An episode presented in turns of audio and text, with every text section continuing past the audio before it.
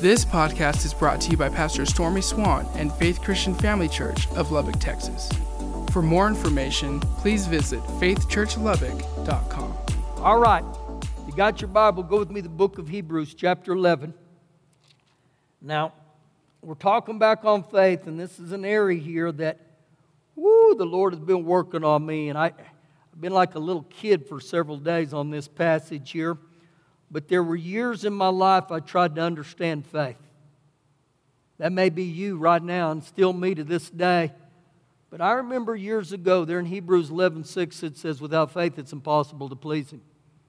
So, just with that statement there, man, I begin to say, Lord, I, I got to understand faith. Help me to get a hold of this. And probably like you guys, on a, on a million times, I would ask God, Give me faith, Father God. Give me faith. Give me faith. Give me faith. But that wasn't biblical.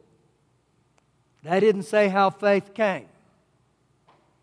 If we really want to be biblical about it, Romans 10 17 says, faith comes by hearing, and hearing by the Word of God.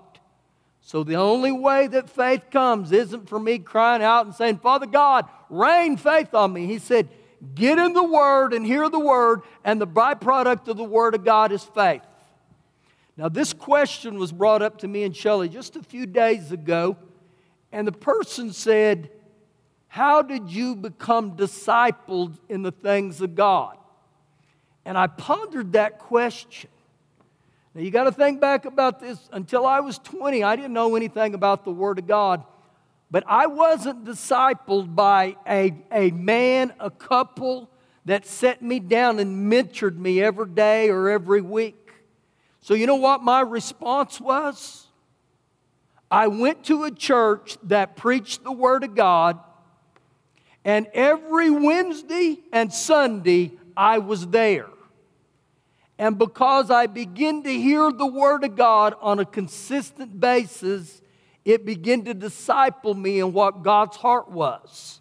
And I think at times we have this thought that, wow, if, if I could just spent two days with Billy Graham before he died, it'd have fixed everything. No, it wouldn't have.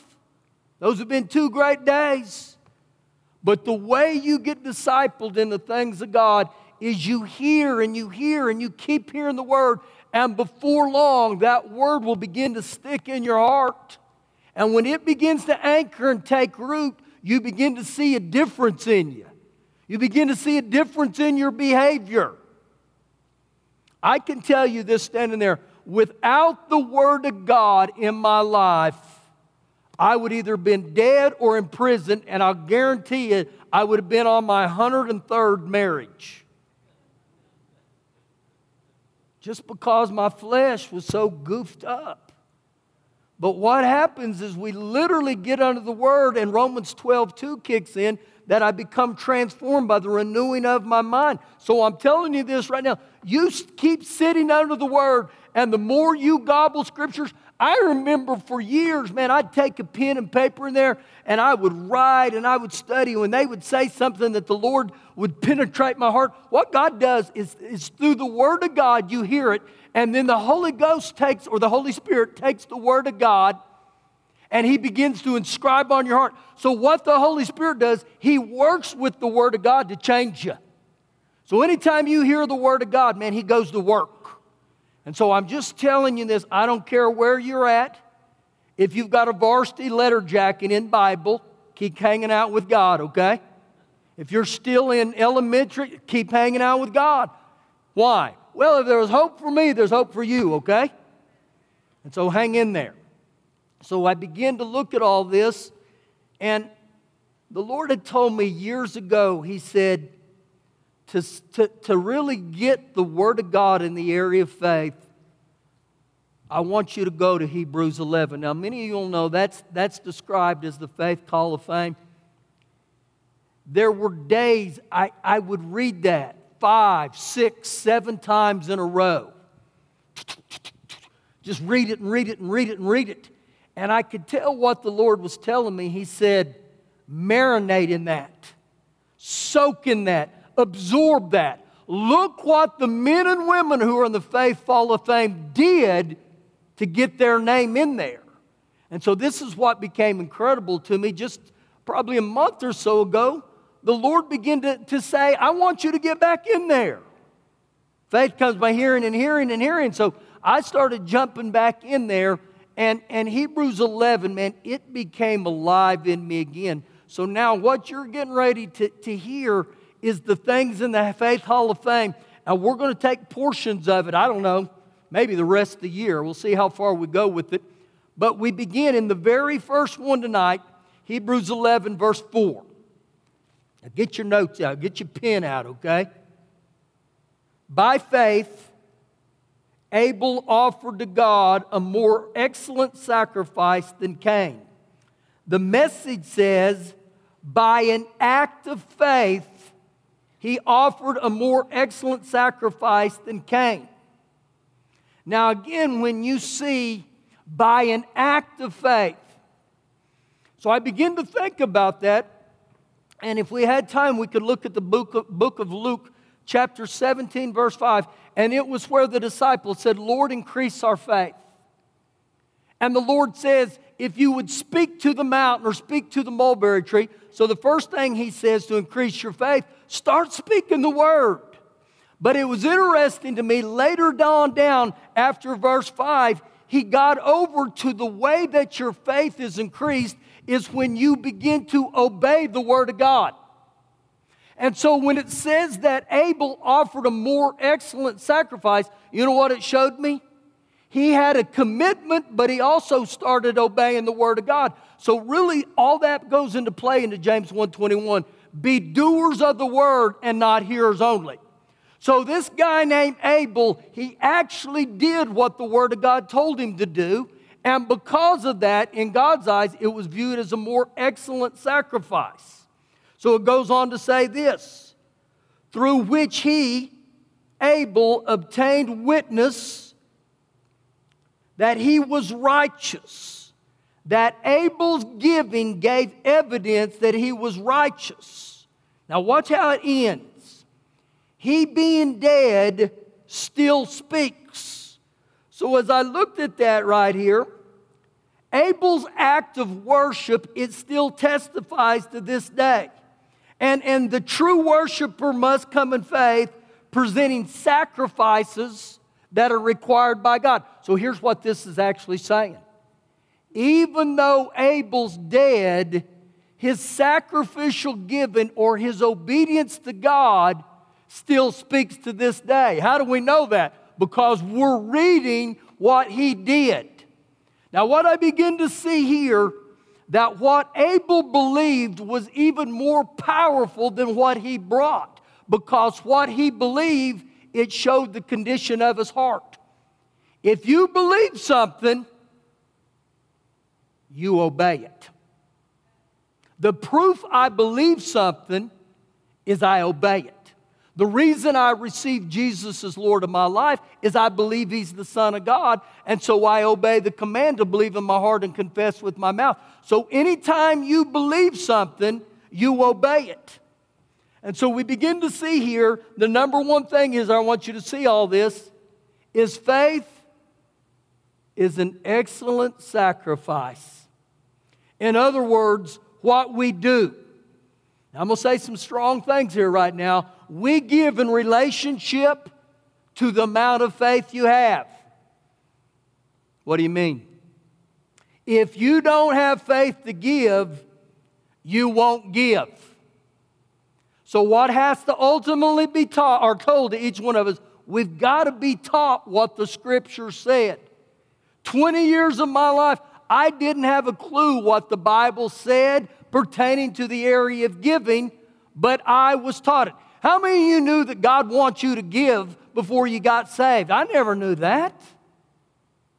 And then when I got saved and they began to tell me that God, He, he looks for your sacrificial giving, Man, it freaked me out for many years. But the very first thing is I have to be taught. And so faith and giving, they go together. You cannot separate them. Now, listen real close. When a person like to give, or when a person doesn't like to give,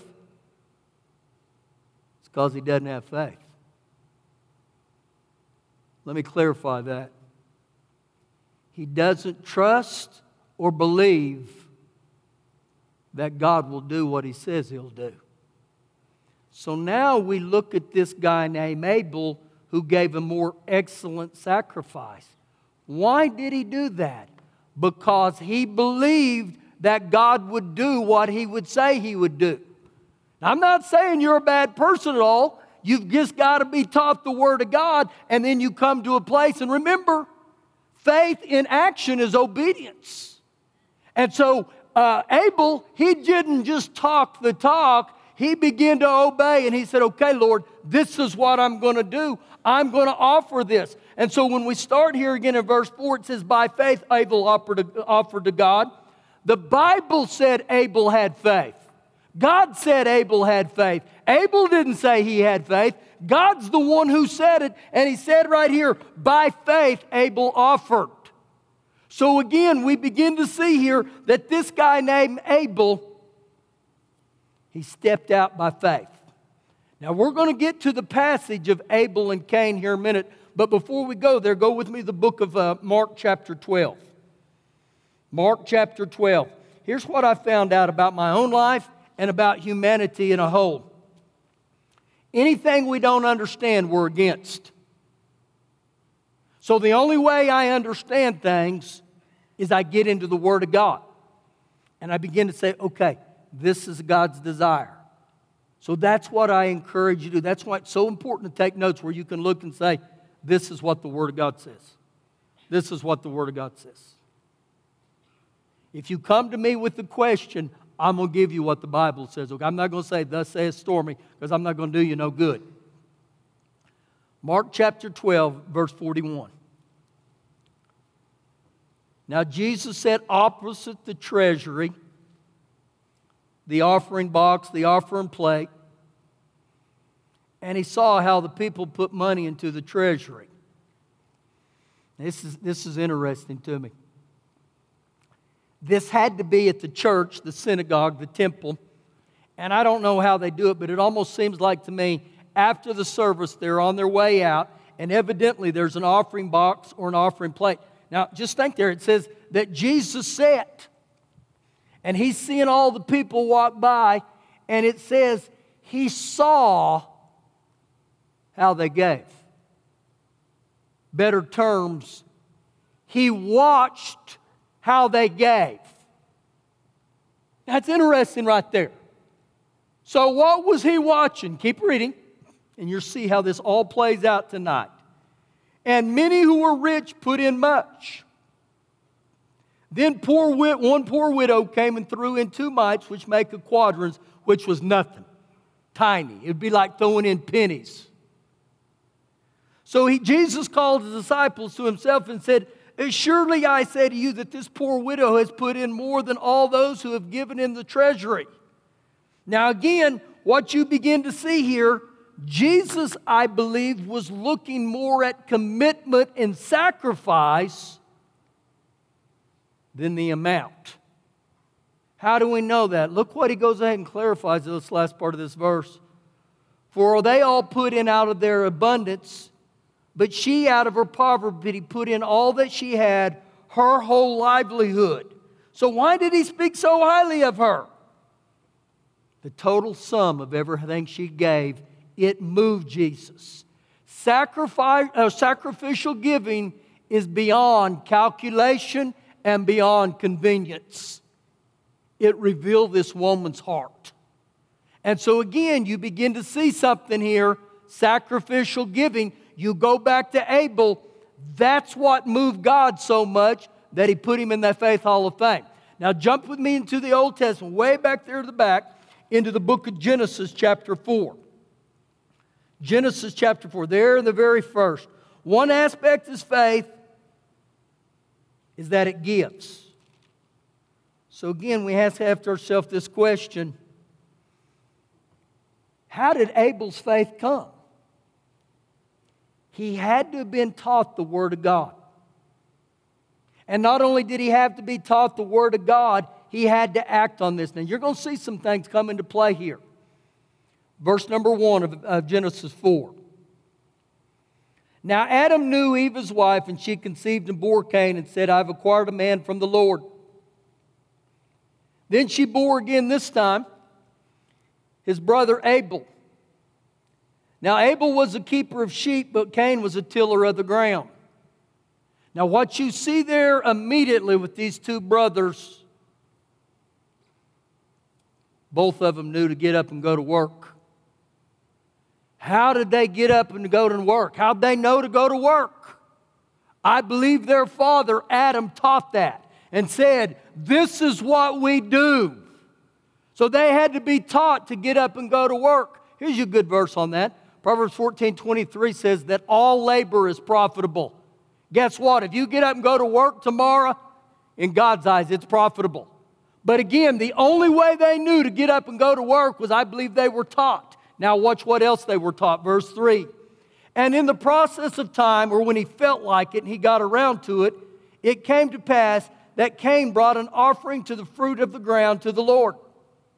Abel also brought of the firstborn of his flock and the fat, and the Lord respected Abel and his offering. So now I got to stop all of a sudden. Both of them knew to give something. So it tells me right there, somewhere in their life, they had to have been taught to honor God. Who did that? Well, the only two people there besides them was Adam and Eve. So it came from their mom and dad. But actually, if you were to go back and look in the Bible, in Genesis 1, verse 11 to 12, it says, The grass, the herbs, all the things of the earth, the seeds reproduce after their own kind. I believe uh, Adam was taught by God the law of sowing and reaping. That's exactly what every bit of that is. So, right here, you begin to see these two brothers, they understood something about giving.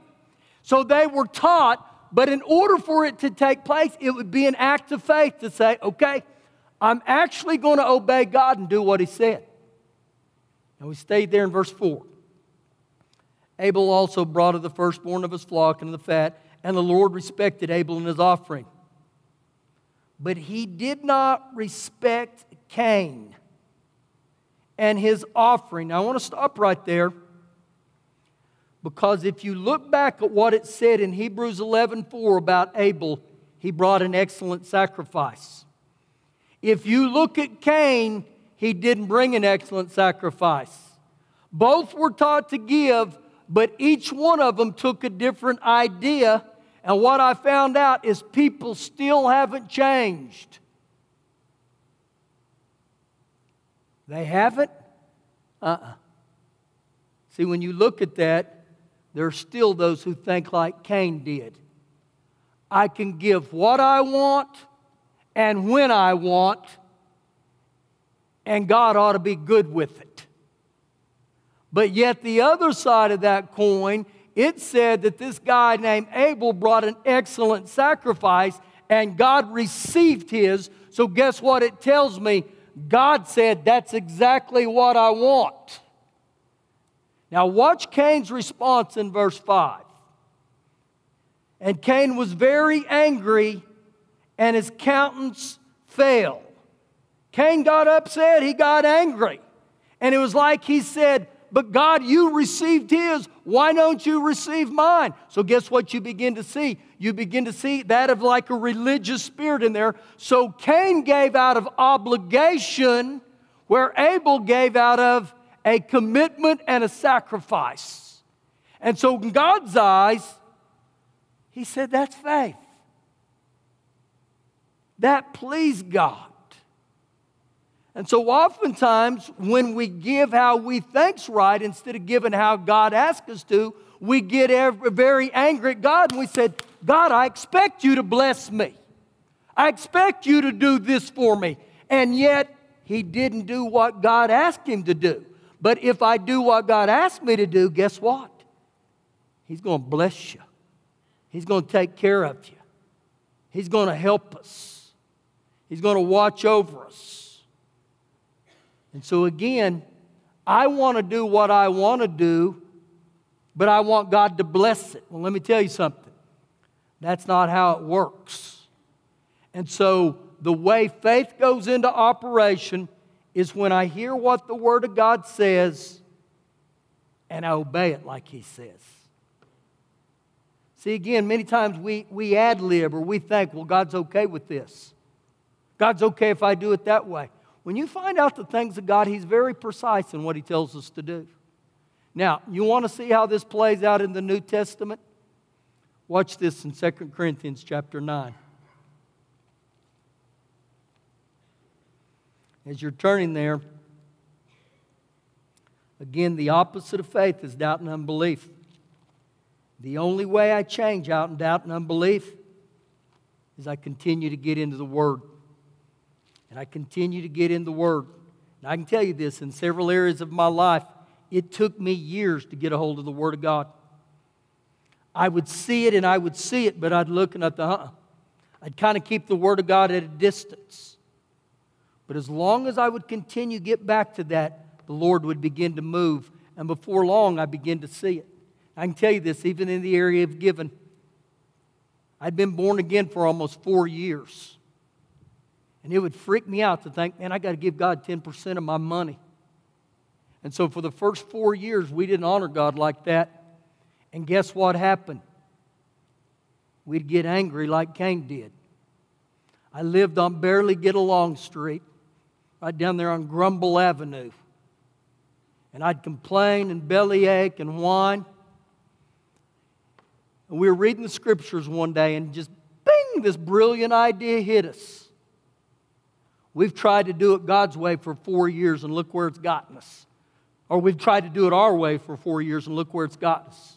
So, what would happen if we begin to step out by faith? And you talk a step of faith. I mean, we still, because we stepped out, and I'm telling you, we begin to give, and my little head would just twist. It'd freak out. We'd stay with it, and we'd stay with it. And something began to happen. And so, again, it's interesting to me the very first human being that he lists in the Faith Hall of Fame was Abel.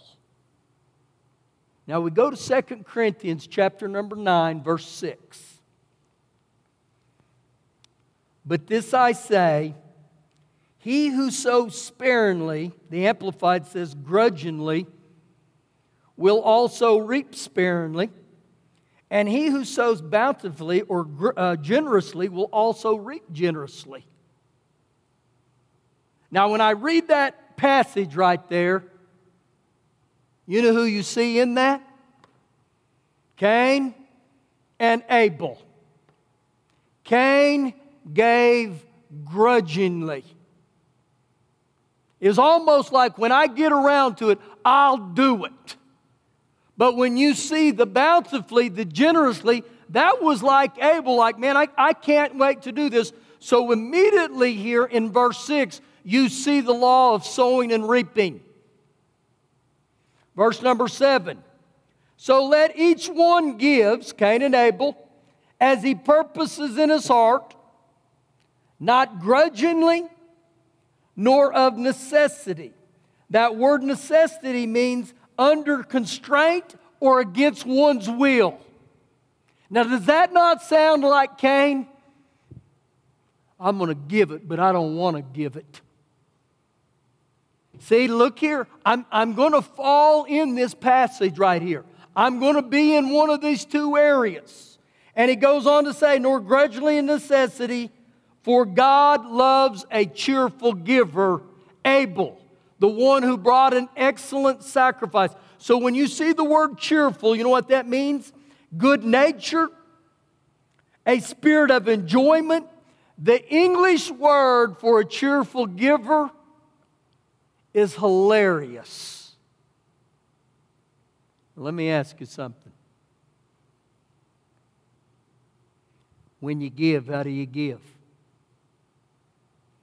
So I go back and I look at the passage in Mark 12. I believe the poor widow, you know what? She gave cheerfully, blessed. The rich, and he watched them put in, and you know what he saw them do? He could see their body language. Understand this God sees our heart, and I believe that's what ended up getting Cain. And so in this passage here, you begin to see it God loves a cheerful giver. It didn't say tearful, it said cheerful. Now, sometimes when the offering plate is passed, it's going down all aisles, and the person puts his money in, and it gets to the second aisle, and they turn around and they watch it go by, and they wave to it like, I'll never see you again. How do you know that, Pastor? Because I've given that way before. You know what the Lord says? And so we go back, and because Cain gave that way, remember it said God wouldn't receive it. It was like, keep your money, buddy. The lights aren't getting shut off in heaven because your money's not there. The angels' robes don't have holes in them. God's not a broke God, okay? Watch how this verse ends. I better hurry, hadn't I? And God is able to make all grace abound toward you, that you always, having all sufficiently in all things, may have an abundance for every good work. And when he says all that, you know what he's saying? When I give God my excellent sacrifice, verse number eight kicks in. That's why I believe Abel was so jacked up about it. He knew this is what God's going to do with my life. Verse 9 As it is written, He has dispersed abroad, He has given to the poor, His righteousness endures forever. Now, when it says His righteousness, you know what it actually means? His act of, a right, his act of righteousness or his obedience to a righteousness, and it refers to the lasting result of generosity. So when you look at this last part here, guess what? He says it endures forever. Your giving, just like Abel's, will be marked forever. And when I begin to look at that, I think, so that's why he was in the Faith Hall of Fame. He stepped out and he trusted God by faith. And he said, Okay, Father God, even in the area of my livelihood. And you know what the Lord began to show me? The reason he put that very first of all, because mankind has the most problem with money more than anything. How many thought about money today? Don't lie, put your hand up. Every one of us. You drive by that 7 Eleven and you see the, the lottery jackpot. And people start honking at you to go because you get caught up in fantasy land. If I just had this much. But yet, God will take care of us when we step out. How do I know? Finish in verse 10. Now, may he who supplies seed to the sower, God does, and bread for food, supply and multiply the seed you have sown. Not the seed you think about sowing, but the seed you have sown, and increase the fruits of your righteousness. And so, what happens when I sow that seed? He not only blesses me, but He gives me seeds and fruits of righteousness. And now I become blessed to be a blessing. And guess what? People love to come around you just like they would have Abel if his brother wouldn't have killed him. But that's why he was in the Faith Hall of Fame. Guess what? Faith always has a starting point. And so you come in here tonight and you have the thought, man, I didn't know this was going to be the lecture on faith tonight. Well, understand, this is the very first one we found. And so if you're struggling in that area, double up on the Word of God. Say, Father God, open the eyes of my understanding. Would I have a passion to obey you. Will it be a leap of faith? It will be a huge leap of faith for many of you, just like that. But I'm telling you right now, anytime we step out in faith, God moves. God will move. God doesn't go back on His word. And so, guess what? Your little head may freak out, but God applauds it. And I can say this